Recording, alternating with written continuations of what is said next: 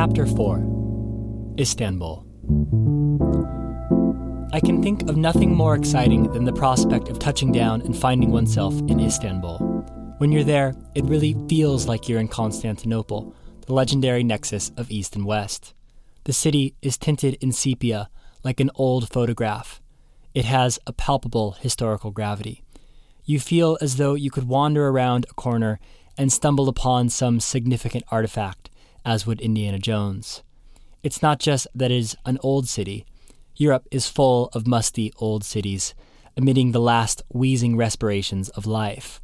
Not Istanbul. Its former glory is also its present glory. The city doesn't need life support because it's still spry and muscular in the prime of life. I had only 36 hours in the city on a long layover. 36 hours, you may well note, is a ludicrously insufficient amount of time to investigate the historical depths of Constantinople in full. And I'd agree with you, but it sure as heck beats nothing. Plus, I didn't have to book an extra airfare, rather, just pick one with a long layover. Pretty savvy, if you ask me. I had booked accommodations at the Cheers Hostel, so named not for the American television show of the 1980s, but for what British youths say instead of thanks at the end of a transaction. That's where I headed now. I hopped off the metro in the sepia tone city center. Actually, I wasn't sure if it was the city center. I didn't know the first thing about Istanbul or how it was laid out. But it seemed bustling, and there was a grandly domed mosque called Sultan Ahmet, which took up about the same footprint as a football stadium. I meandered up the side street on which Cheers was located. Meandering is the only form of locomotion one can perform on an Istanbul side street. Each street heads in some direction, but only vaguely and with dramatic reorientations at unexpected points, like the trend line of the stock market. I noticed that the streets were littered with kittens. They were feral cats, in the sense that no one owned them. But they didn't look scraggly like most inner city fauna. From the looks of the bowl of milk on the sidewalk, people took care of them. I made my way down the street with my suitcase, scanning each brightly lit facade for some indication that I had found my temporary home. Then, from the cool shade of an ivory laced cafe, a voice called, Hey man, are you looking for cheers? Yes, I said. Well, you found it, man. A Turkish fellow named Ahmed greeted me as if I were an old friend. He took me into the hostel to the front desk, where he introduced me to Sinan. They both had the air of men who had been relieved of ambition through many devoted years spent with Mary Jane. They were ludicrously welcoming, and I loved them immediately. Are you staying at Cheers, man? Sinan asked me this as if a buddy had unexpectedly popped by to crash on his couch. I informed him of my intention to do so. Sinan and Ahmed showed me around the place. The building was long and lean, with a tight spiral staircase running up its spine. Everything was wooden and well worn. The first floor had a modest kitchen in the back where breakfast would be served. My room was on the second floor, with 12 bunks and a bathroom, arrayed in an unusually spacious room. The third floor had more rooms. On the floor above was the in house bar, where I made the acquaintance of yet another warm and kindly Turkish guy who invited me back to enjoy half price beers at happy hour. The bar boasted a spectacular view of Sultan Ahmet's dome, pillared at four sides by great spear like columns, the scene practically springing in through the window as it would in a 3D movie.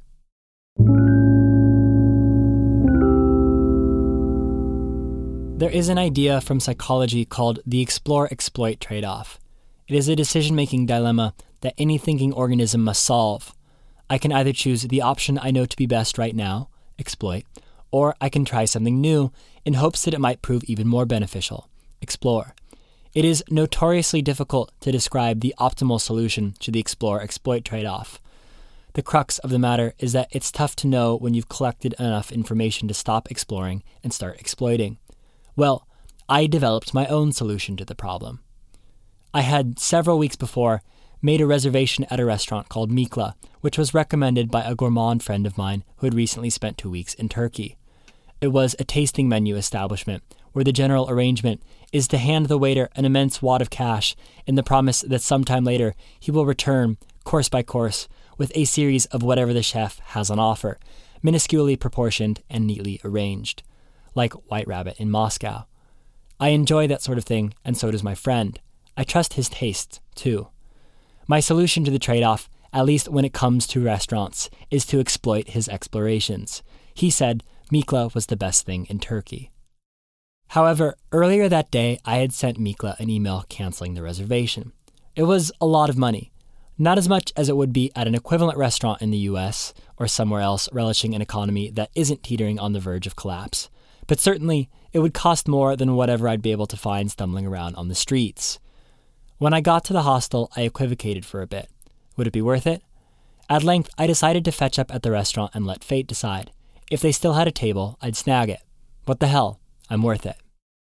When I left the hostel, I wasn't sure if I was in Europe or Asia. Approximately half of Istanbul belongs to one and half to the other. I assumed that since I was on one side of Istanbul and Mikla was on the other, that I'd crossed from one continent to the other. I felt as though I was crossing a border illicitly, as if into a forbidden nation. I wasn't, I later learned, but I reveled in the sense of espionage anyway. When I inspected the map, it looked like Mikla was on a main drag.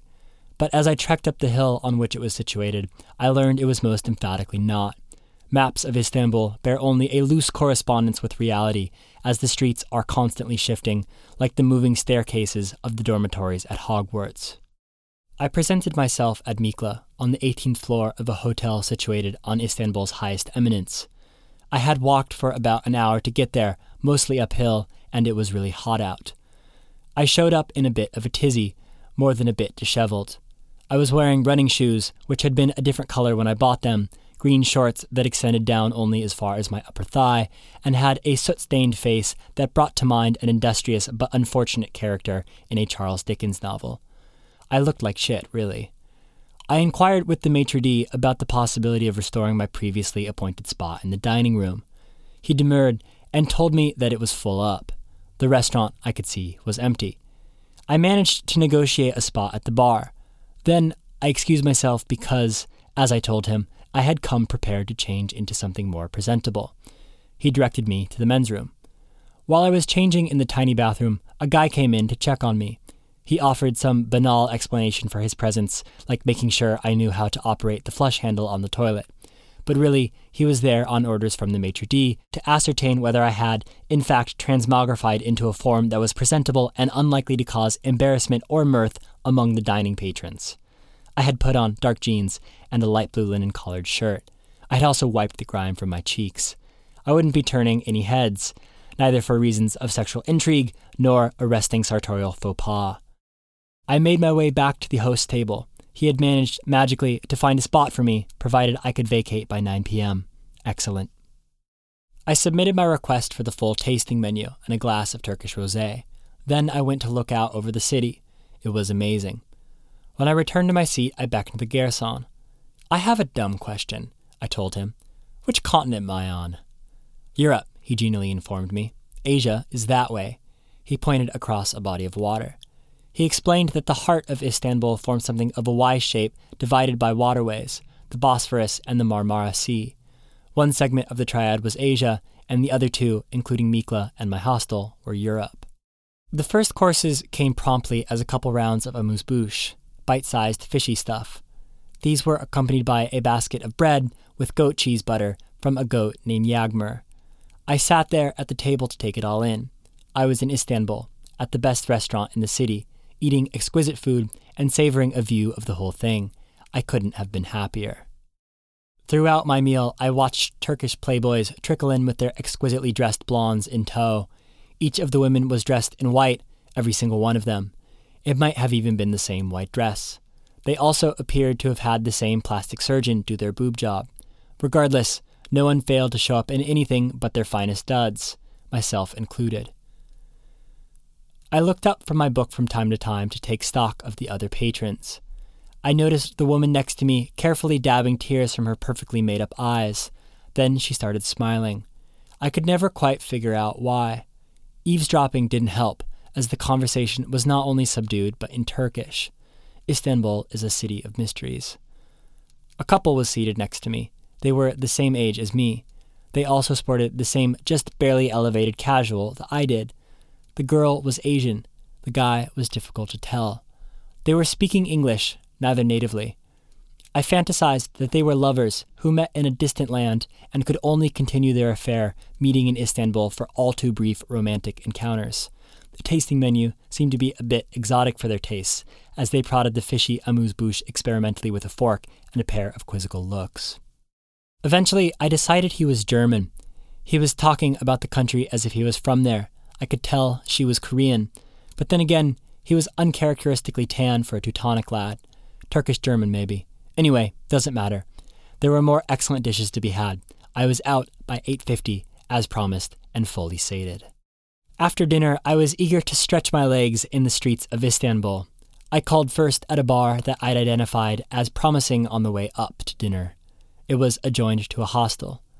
I walked through the lobby and a spacious diner to an open air patio in the back. The walls were festooned with flags and books, as if someone had loaded cultural artifacts into a cannon and shot it at the wall. Every table was filled. There was a Volkswagen van parked in the corner of the room. Bob Marley and his musical offspring were featured heavily in the musical selection. The place had vibes for days. On the cocktail menu were a bunch of Turkishly named drinks without an ingredient list. I ordered the Ferretin for reasons of phonological pleasure. The bartender, a busy guy to be sure, dropped my drink while presenting it to me, spilling it on my book and me. He said sorry, then wandered off, which I thought was a rather neat trick of nonchalance. What remained of the cocktail was quite good, tequila based, accompanied by a mysterious concoction in the traditional idiom of Istanbul. He comped me the drink, which seemed like a fair trade for having to wear part of it. Time to hit the streets again. I reemerged into the humid Turkish night and set my course down the steep hill. It was steep enough that if you took a tumble, you'd continue rolling until you spilled out onto the level street a half mile below. I was clearly in a hipster area. Every storefront had a shop, a cool one. There were lively bars, vegan kitchens, and the Pure Love Cafe. Groups sitting at tables spilled out from restaurants into the street. All the people were good looking and appeared dressed to attract mates. The street featured a modest strip of sidewalk wide enough to comfortably fit my three leftmost fingers. Enabling a safe place for walking ranked relatively low among its priorities. Mostly, it was dedicated to other things, like rubbish bins, cellar stairs, stray cats, their generously proportioned milk bowls, and scooters thrown onto the sidewalk as if abandoned by a fugitive who had just escaped down a nearby alley. The texture of the street was a comely but treacherous cobblestone, so the entire thoroughfare was a sort of mini obstacle course at ground level. The streetlights were spaced just far enough apart that when your shadow died in front of you, it resurrected behind. Scooters and cars whizzed by as if finding themselves 15 minutes late for a meeting on the wrong continent. Being a pedestrian in the city requires a certain extrasensory perception for knowing when to be in the street and when to get off. Istanbul is a game of inches. The street dilapidated as I descended. It was no longer populated by hipsters as it had been near the top, but mothers and aunties sitting outside while mending clothes and folding laundry. At length, I found myself back on the main road, which I took in the direction of my hostel. I followed signs to an underground tramway which proved to be a closed market, shuttered for the night. After a few subterranean turns and what seemed to be too far to just cross the street, I began to fear I'd been trapped in another Moscow metro maze. Then I resurfaced right in the metro stop that I'd aimed for, where I promptly boarded the next tram.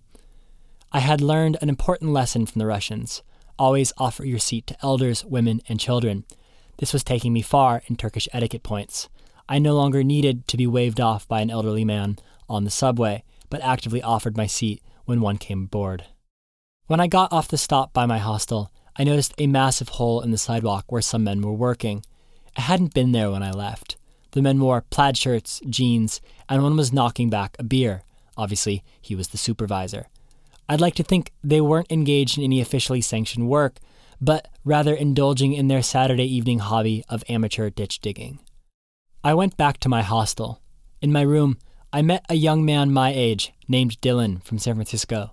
He was clearly of a strain of human being known as West Coast Bro.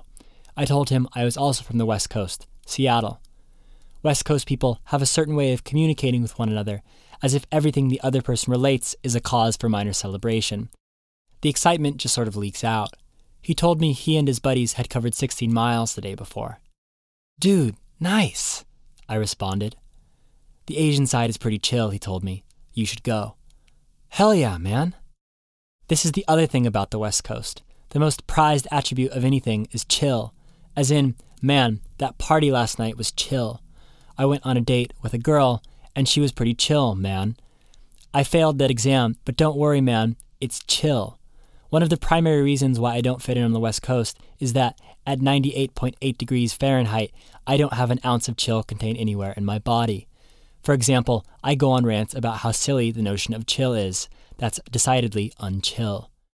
But I put on a cool front with Dylan, not to alert him to my lack of chill.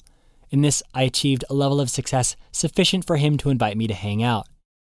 Hey man, Kevin and I are about to go take some vodka shots in his room. Wanna come? Sweet, I told him. Maybe I'll meet up later.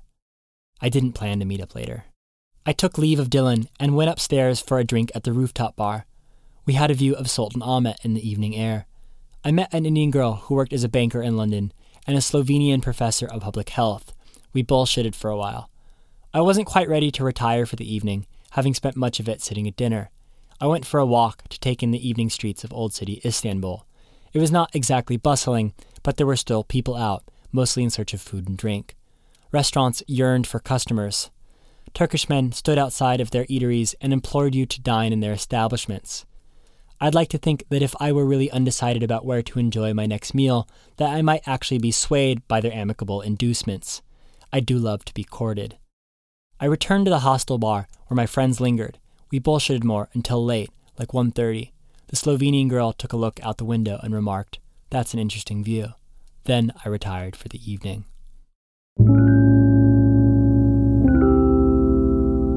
The next morning, I was eager to get going.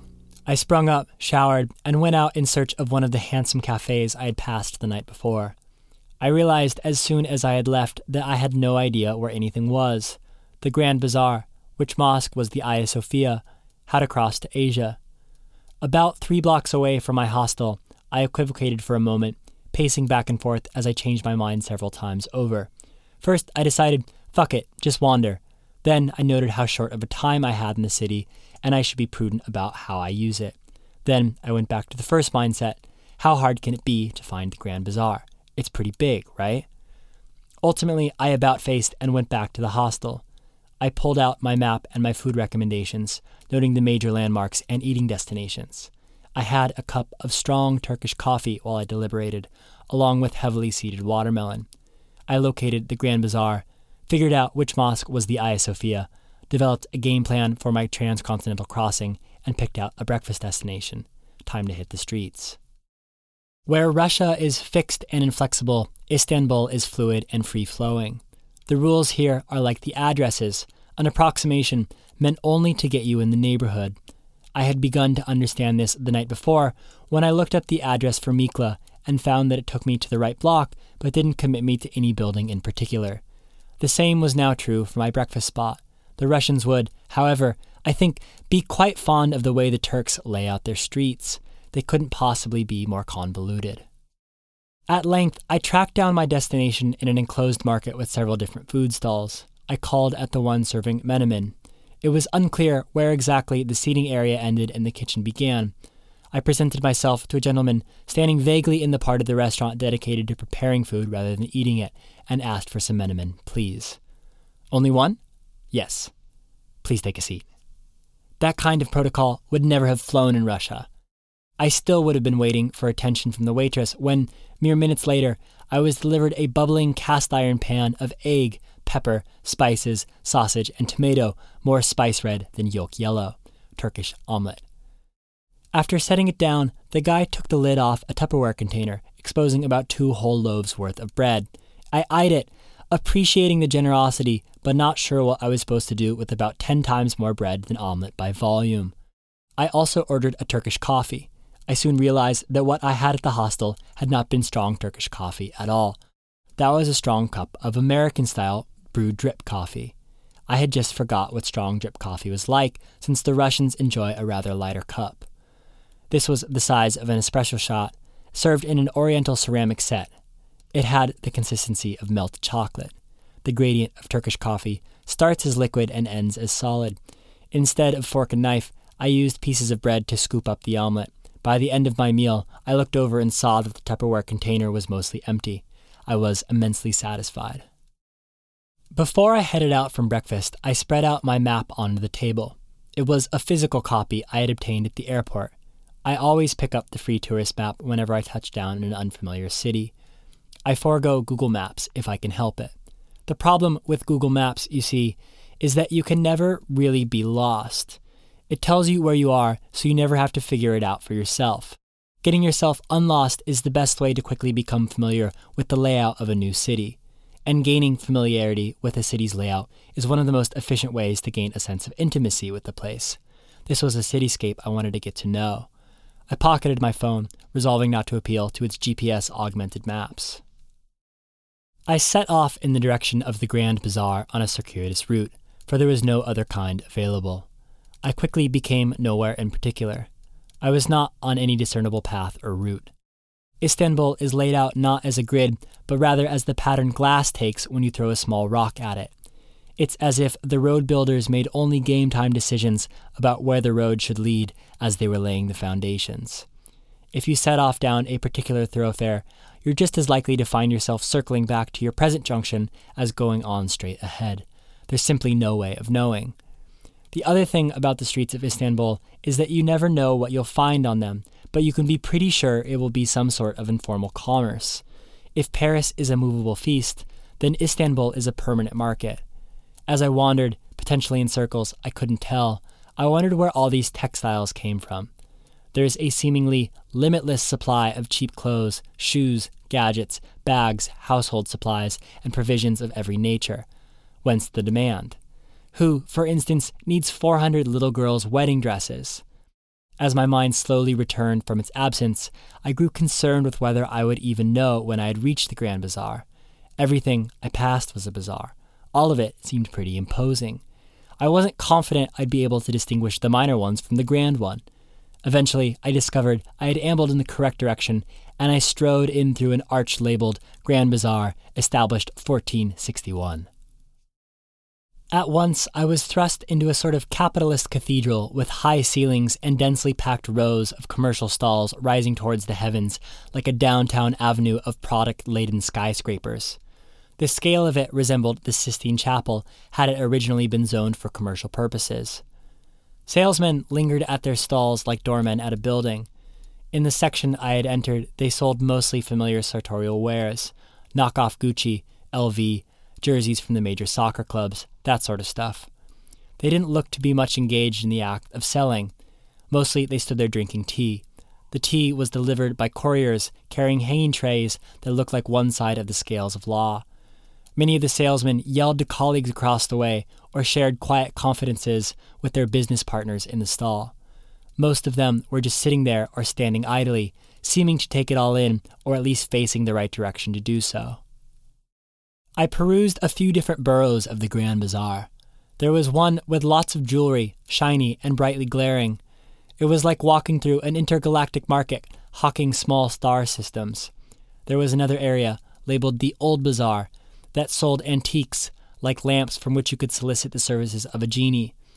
The comparatively modern bazaar offered an array of goods without any unifying theme picture frames, chessboards carved from marble, ceramic plates, glass tea sets, and rakish canes that would seem apropos in the wobbly grip of an octogenarian pimp. Kitty corner to the stall I looked at now was one with much the same wares, the same chessboards, the same tea sets, though here they were featured in conjunction with various spice jars and decor of an Islamic bent. It occurred to me that something seemed fucked up in the supply and demand system here. There's an awful lot of supply. Turkish economics must operate by different rules, I figured. On the other hand, I wanted all this shit. It was beautiful and unreasonably cheap.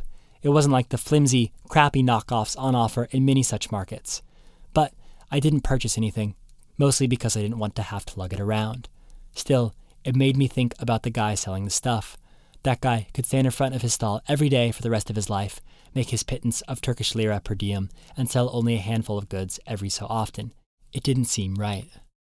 As I continued my stroll, I noticed a band of policemen Three guys in jeans and Nikes with police vests, one strapped imposingly with an AK 47 diagonally across his chest.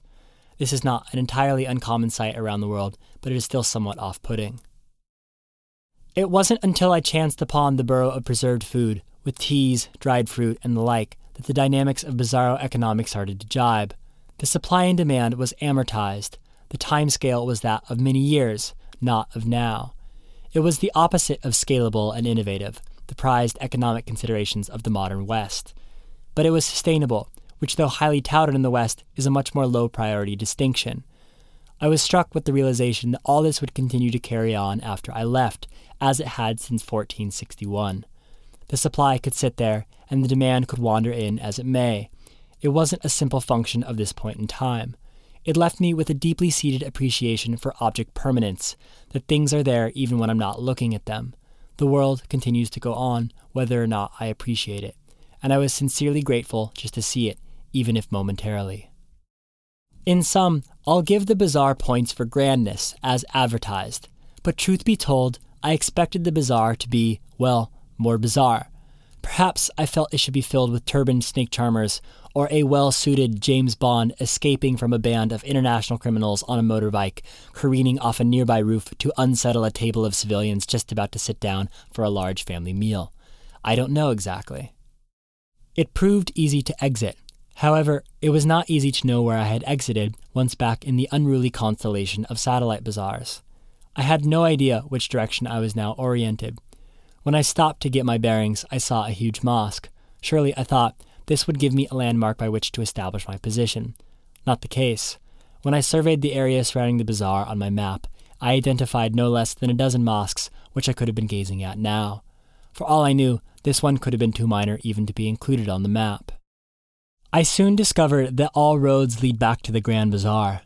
I needed to get the hell out of this area to have a hope at establishing my whereabouts. It took me mere seconds to become completely lost. I was suddenly out of range of the main market and ambling helplessly through a sepia toned hedge maze of storefronts, delivery trucks, and product strapped couriers. There were no landmarks and no visibility in any direction. There weren't even any right angles. There were, however, half a dozen guys unloading a shipment of approximately seven tons of the same little boy's underwear. At length, I found what seemed a promisingly distinctive landmark a stately building with a plaque labeled Istanbul Lisipi. After a bit of scanning, I found it on my map. I appeared to be situated on a street that led directly to the main drag. Nope. I ranged up and down the street, trying both directions, but it refused to spit me out anywhere besides nowhere in particular. I was totally lost again. By now, I had made the worthwhile discovery that only 60% of the streets were on my map, which was already packed with detail. Only about 20% of the included streets featured names. When finally I found the main drag I had been searching for, I pieced together post hoc from street names that I had been looking at the wrong Istanbul Lisipi. I had been at Lisipi Zirkek, not Lisipi Keys, as I had suspected. Of course. I headed back toward my hostel for a reliable toilet. I found a Starbucks along the way and contemplated a cold coffee. This is something the rest of the world has yet to figure out. When it's hot, it's nice to have an option for an iced coffee or a cold brew coffee or whatever. Starbucks is the only global institution which reliably abides this philosophy. Also, Starbucks, like me, is from Seattle, so there's an ounce of hometown pride involved in the process. I have the authority to inform the barista I'm from Seattle, so I really know what I'm doing here. I'll often congratulate the manager on everything being up to snuff. At any rate, the queue was too long, and I desperately required the services of that toilet.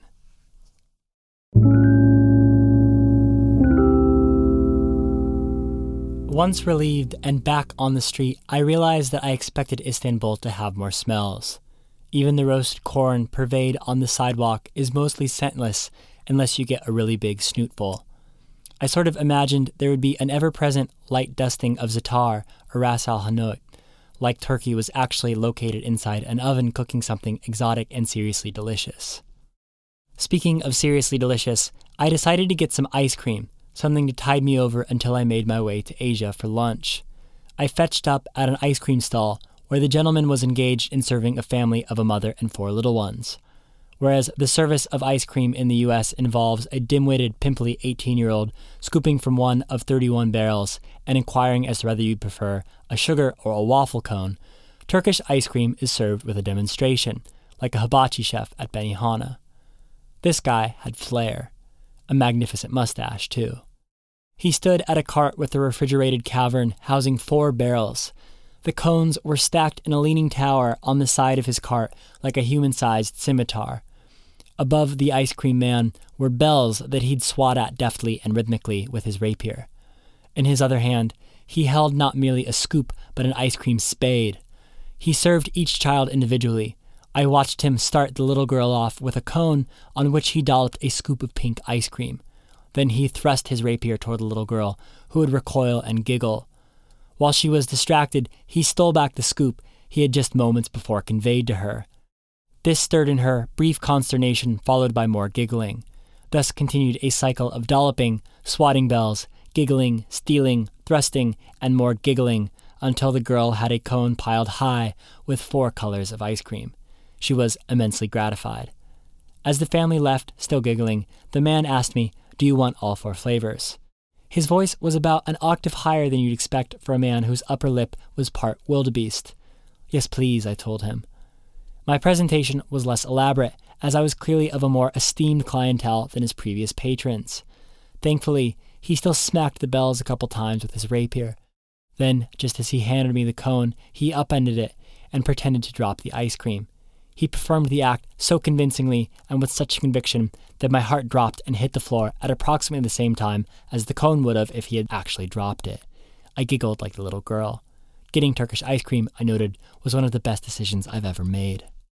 As I gummed down my ice cream, it was chewy, flavorful, and unrepentantly delightful. I walked past the Sultan Ahmet Mosque, situated next to my hostel. I reflected on its grandeur, a sort of fractal monolith. Buildings were much better when we built them for God. I descended the hill on the other side of Sultan Ahmet, headed vaguely in the direction of the famous Hagia Sophia. I watched as the Bosphorus River shimmered in the distance, like the eponymous symbols. It was a stroke of brash, spangled sapphire in the otherwise dusty cityscape of Istanbul. I thought I was on a street that would take me directly to Hagia Sophia. I wasn't. I intended to cut smartly across the residential hillside, but instead I ended up at the bottom of it on an arterial street that more or less circumscribed Istanbul where it meets the water. I walked along that street. Clearly, I would make it to Hagia Sophia eventually if I just stayed on this street. I spent 45 minutes walking along, at first admiring the shimmering Bosphorus, but then realizing that it was about high time to ask where the fuck this mosque was. How the hell do I get there? I knew I was getting close because I had to pick my way through a kilometer long queue of idling tour buses, their drivers napping in their vans. I still couldn't see anything of significance. Impatiently, I glanced at Google Maps. I didn't feel as though I was on the verge of becoming unlost. When at length I found my way there, I became confused. That's it? I thought to myself. There was no real sight, just a mosque. There are mosques every seven or eight steps in this city, so that's not exactly a big deal. It wasn't even large. I guess its esteem derives from the fact that it's exceptionally old. As I scrolled unromantically through Google Maps to see if I was indeed missing anything, I realized that I hadn't even been looking at the famed and idyllic Bosphorus River as I had thought. It was actually the Marmara Sea. I stormed off, incredulous that I had gone to such trouble just to ogle at something so underwhelming. I later discovered that I had not visited the Hagia Sophia, but the little Hagia Sophia, whose diminutive I had failed to notice. Totally different sight. At any rate, I was ready for a new destination. I was ready for my transcontinental crossing to Asia. I gambled that a bus could take me along the waterfront to the Eminönü ferry terminal. I didn't know that it would, but it seemed like a good bet since I was on the main drag headed toward a central location. I walked along, but there were no bus stops. Magically, as with Catbus bounding out of the darkness and my neighbor Totoro, a bus appeared with the word Eminönü on top. I waved the bus over, it stopped, and triumphantly I stepped aboard. Not only did it drop me off at the intended ferry terminal, but I realized quickly that I was about a Manhattan block away from my pide recommendation. I knew this would give me the strength necessary for my transcontinental voyage. Pide is essentially Turkish pizza, but greasier and meatier and therefore better. It comes in an elliptical shape with a folded galette shell. It's like a pizza crust orbiting a galaxy of meaty, saucy goodness. I happily inhaled a full serving before setting off for Asia. I had no explicit destination in Asia. My plan was just to get on a ferry and see where I ended up. There were three ferry terminals, all with vastly different destinations, spanning multiple continents, though I couldn't quite tell which one went where. I boarded the one I evaluated to have the highest probability of terminating in Asia. I hoped at the very least it would end up somewhere still in Turkey. I boarded the maritime vessel along with 600 of my closest Turkish friends, and together we set sail for I knew not where. I was one of the last aboard, as I had more or less hopped on whichever ferry left soonest. There was precisely three quarters of a seat available when I got on, and I wedged myself in on the top deck next to some Turkish youths. We took a sharp right out of Eminönü, back to the waterfront where I had taken the bus from Hagia Sophia. I looked at the hill of Istanbul from the water. After about thirty minutes, the boat docked. I went down to the gangplank to discern whether I was at a decent location to disembark. I stood there while the boat's ramp met the dock. No one got off. Several hundred new passengers stood in wait to pile on. I had no idea where we were, or where this boat would go next. I asked a few people around me, Excuse me, where are we? Everyone's reply was uniformly unhelpful. Sorry, no English. I equivocated. Then, at the last second, I jumped ship right as the boat was taking off. Good thing, too. I believed the boat was going back to Besiktas, back in Europe. I had made it to Asia, but before I got to exploring, I needed to make arrangements to get back to Eminönü. I couldn't afford to be stuck in Asia and miss my flight. Luckily, the ferry official standing in the vicinity of the terminal was able to direct me to the proper concourse where I found the schedule. There were ferries back to Eminönü every 20 minutes. Perfect. It was time for a quick jaunt around Asia, a sort of warm up lap before I headed there in earnest. In front of me was a gray and sprawling business district along the water. The action clearly was located on the hill behind it. I ascended. Immediately, I was struck by a feeling of recognition. I was in Hong Kong. It felt to me like an Asian San Francisco, built on a hillside, with brightly lit storefronts catering to an amalgam of Eastern and Western sensibilities. There was an idiosyncratic flow to people's movement, also as in Hong Kong. They move with the same purpose as they do in the West, but on the madhouse strewn about streets of Asia, Manhattanites in a maze. I wandered into a used bookstore the delightful kind where the proprietor values books more than the organization. He delivered me to the English language section and over explained to me how the system worked. I appreciated the earnestness, but I had ascertained everything I needed to know pretty early on. Here are the books. At any rate, the Turks must be avid readers because they have a shit ton of bookstores. I called afterward at a hipster coffee shop. They had cold brew coffee in a carafe lingering in a space of frigid clime. Amazing. I sat outside and listened to the conversations of other patrons. They were all conducted in Turkish. As I matched words to menu items, I realized that spoken Turkish words begin in the way I expect, then terminate in something completely indecipherable. At length, I descended back to my port of call for a late afternoon trip from Kadıköy, which I learned was the name of the terminal, to Eminönü. I sat atop the ferry in the dusky light of Istanbul. Eventually, I arrived back in Europe. Then I headed to the metro, almost embarked, but decided against it in favor of one more stroll through the streets up to the hostel. At a three way intersection, I saw a pavilion with many chairs and tables, oriental tablecloths, and these tiny Turkish teas I'd been seeing all day. I wanted one. It was perfectly positioned to watch the people traffic, too. Strong black tea and a glass three inches tall, slightly more than generous shot glass. I repaired back to the hostel bar just in time to watch the evening soccer match. It was five, or just after. I looked out over Sultan Ahmet. Then, a noise. Let me just say, there is nothing more exotic than the five o'clock call to prayer over the loudspeaker in a Muslim city. It is the most non Western sound in the world. It sounds to naive and potentially blasphemous ears like a sitar player drunk on a Far Eastern spirit crooning a love song you'll never know the story to. It continues for just about ever. The cadence is such that it dies down, and just when you forgot about it, begins blaring again at the highest register, making the descent all over again. There was one last stop on my Turkish agenda, Asmalı Cavit. It is an eating establishment located by Mikla, by now feeling like an old haunt of mine, and serving hot and cold meze. When I presented myself to the maitre d', I inquired about procuring a seat in the restaurant. Inside is complicated, he told me, enigmatically. Then he brought me round to an adjacent corridor which was filled with white cloth tables. This area was less complicated. I could take a seat toward the back, if that was fine with me. Happily, I accepted. The corridor was terraced, so there were three levels of diners. Since I occupied the furthest back, it was also the highest and most regal. I wouldn't even have to leave my seat to make my usual rounds of inspecting what everyone else is eating. When the waiter approached me, I confided in him that I wasn't sure what to order, but I wanted lots. He required no further information. I'll bring you a plate of cold starters. I've never felt so understood. As he turned to submit my order, I called out, Wait. Yes? I'll take an order of raki, please. Turkish absinthe. With water? he said, and raised an eyebrow. Sure, I acquiesced. I wasn't sure how one was supposed to take Turkish absinthe, so I went with the house recommendation. The raki came out swiftly. It was served as a triptych. There was the shot glass worth of absinthe, a tall glass filled with ice, and a small pitcher of cold water. I set to work on my build your own Turkish cocktail, dumping the absinthe over the ice wholesale.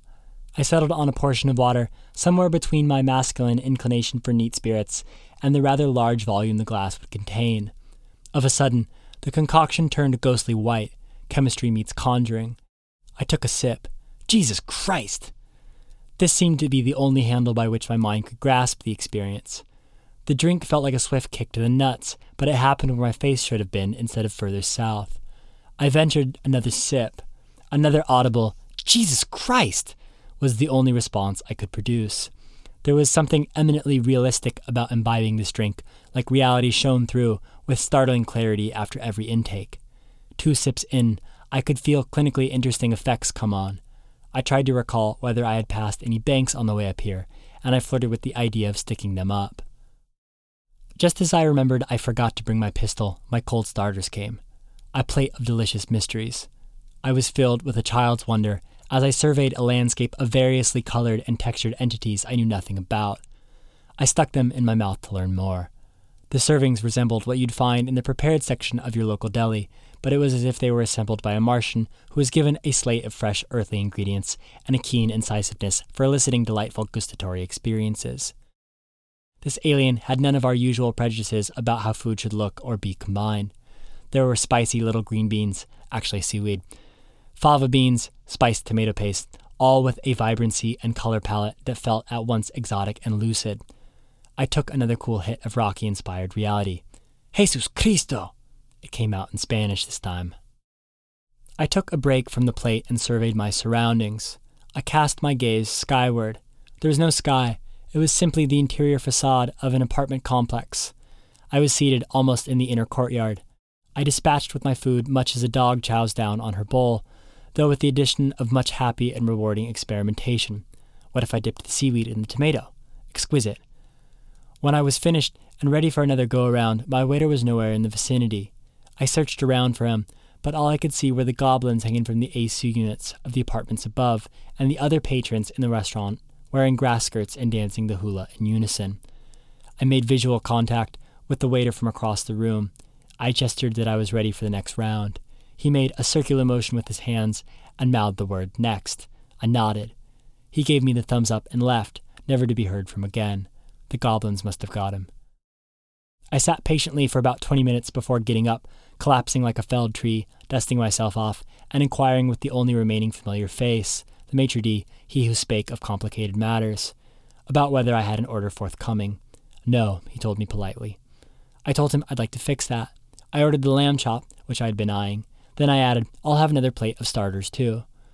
What I'd meant to convey was that I'd like a different plate of starters, a Martian landscape as mysterious as the first, perhaps sweltering this time.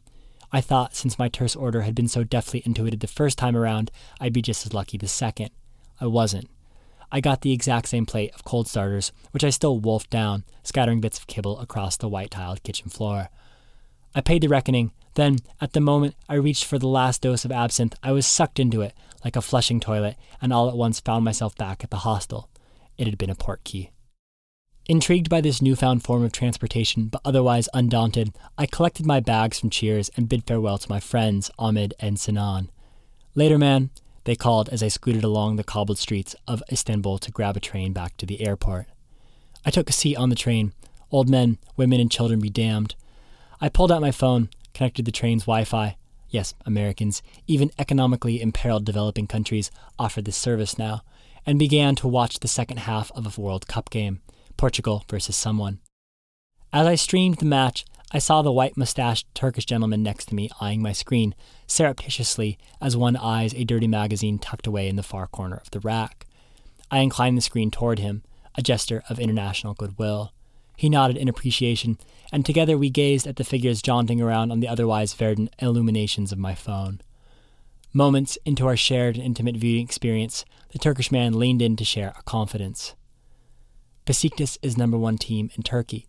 He gave me a wide smile. Besiktas is my team, he clarified, pressing a thumb to his chest and then an index finger distantly toward, presumably, the glorious municipality of Besiktas. Oh, I said, impressed. Then he pointed at the screen. Pepe plays for Besiktas. Pepe is a Portuguese defensive stalwart. He's one of Portugal's most internationally prominent players after Cristiano Ronaldo.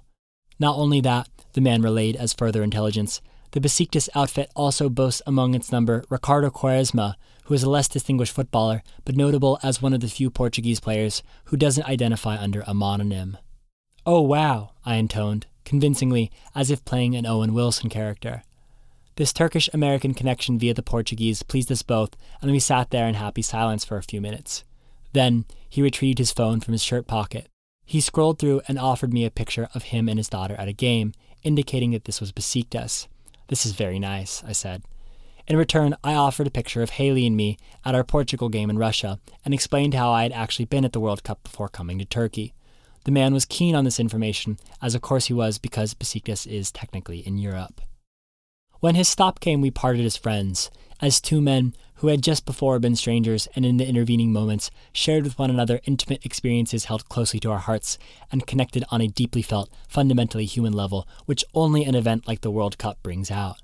Soon, the train pulled up at the airport terminal, and as I hopped off, I reached into my jacket pocket where I felt the smooth surface of a foreign object. I looked down and pulled out a manila envelope. It was stuffed with reams of neatly wrapped, bank marked 200 lira notes.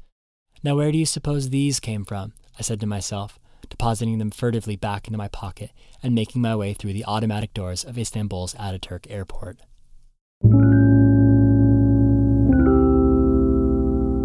I got to the airport at 11:30 p.m. for my 1:30 a.m. flight. The Muslim girl at the Turkish Airlines check-in counter greeted me cheerfully. I handed her my passport. She banged away on the keyboard as airline clerks do, about a thousand clicks for what you imagine can only be about a dozen bits of information. Then she pulled a phone up to her ear and made a call. It wasn't a short call either. Not a good sign. She was speaking in Turkish, but I could make out the word standby. My stomach dropped. This had happened to me once before, in Mumbai. I had booked an intercontinental flight, on Air fucking France for the record, which was slated to depart in the wee hours for Paris en route back to America. There had been a teensy miscalculation, and the doggedly optimistic algorithms at Air France had, unfortunately, unexpectedly, inexplicably overbooked the flight. I was one of a handful of ticketed passengers denied entry. You can imagine I wasn't happy. But as you can also imagine, there were people who were more heated than I. One guy started yelling at the poor Indian girl behind the desk. You can't do this to me. Do you know who I am? I have somewhere to be. She did her best to assuage him. At first, I understood his rage, empathized even, at least in the sense of mirroring his emotion. I thought he was a douchebag for yelling at her, sure, but I understood where he was coming from. He continued in this vein for tens of minutes. Where I have to be is important. I am getting on that plane. Eventually, I couldn't watch anymore because he was taking his anger out on this girl who couldn't do anything about it. Do you know who I am? he yelled at the desk clerk. Yes, buckhole. We all know who you are, I chimed in. You're a pompous, self important, poorly adjusted jerk, so just sit down and shut up like the rest of us. I didn't actually say that to him, but I did intervene and attempt to soothe him, which worked, and the girl shot me a look of sincere gratitude. Anyway, the Muslim girl on the phone had still not addressed me directly. She went over to her colleague for a brief conference. Then she returned and told me to follow. We went over to another counter. She consulted again with her colleagues in Turkish. After they reached a verdict, her colleague printed me a boarding pass. The girl handed it to me, smiling, and said, Your gate is not yet open, but you can go through customs. I looked down at my ticket. Is there a problem? I asked. Where my boarding pass should have had a seat number, it just said JMP. The flight's overbooked, she told me. Just wait at the gate until everyone is boarded, then see if you can get on. While I'd been waiting, I'd noticed a sign that said you should request a compensation brochure in the event that you're bumped from a flight due to overbooking. I requested one. I don't understand, she said, suddenly not an adept English speaker. Brochure, I said, pointing at the sign. No brochure, she countered. You'll be fine. I gave her a blank look for three seconds, then dismissively rolled my eyes at her and huffed off. As I walked away, I thought about how that wasn't a very nice thing of me to do, and, reminded of my time in Mumbai, turned back and yelled, Do you know who I am? I was in the throes of uncertainty concerning one's destiny that only a waylaid transcontinental flight can bring on. I threw down my bags at the gate I was slated to fly out of and took a brief leave of consciousness, which was the most productive thing I could bring myself to do. When I awoke, I was still marinating in qualms about the stochastic nature of my flight assignment. Would I be able to get on another flight? Would I have to go back into the city? Would Sinan and Ahmed take me back? Of course they would, I assured myself. But it didn't help. As the seating area around the gate filled up, I started to see them white Africans. They were headed to Johannesburg, like me. They were speaking Afrikaans. I would have found this very exciting if I weren't so nervous. One by one, I watched each of them be graciously accepted onto the airplane. Once the great throng of people had boarded the plane, I presented myself at the counter to be installed into any unclaimed seat. They said they were still waiting for a few passengers to trickle in. I took a half step away from the desk and tried to put on a patient face as I waited. Joining me and hoping that the stragglers had succumbed to some unfortunate scenario were a couple of backpackers and an Asian girl with tattoos in her 30s. We shared brief commiserations. A pang of kinship chopped between us while resting in the clammy and masculine hands of Lady Fortuna. Hope we get on, the Asian girl offered me. Yeah, me too, I replied. A family with two small children came running through the terminal, waving their tickets and petitioning the agents not to close the door just yet. Then, as the doors were closing, in dramatic slow motion, the clerks went bang bang on their keyboards, and out popped a fistful of boarding passes. They presented them to me and the two backpackers. They told the Asian girl there was no room for her. The three of us gave our comrade a doleful look as we were ushered down the runway. I wished her luck. Then I promptly forgot about her. For me, this was a happy occasion. I was on my way to Africa.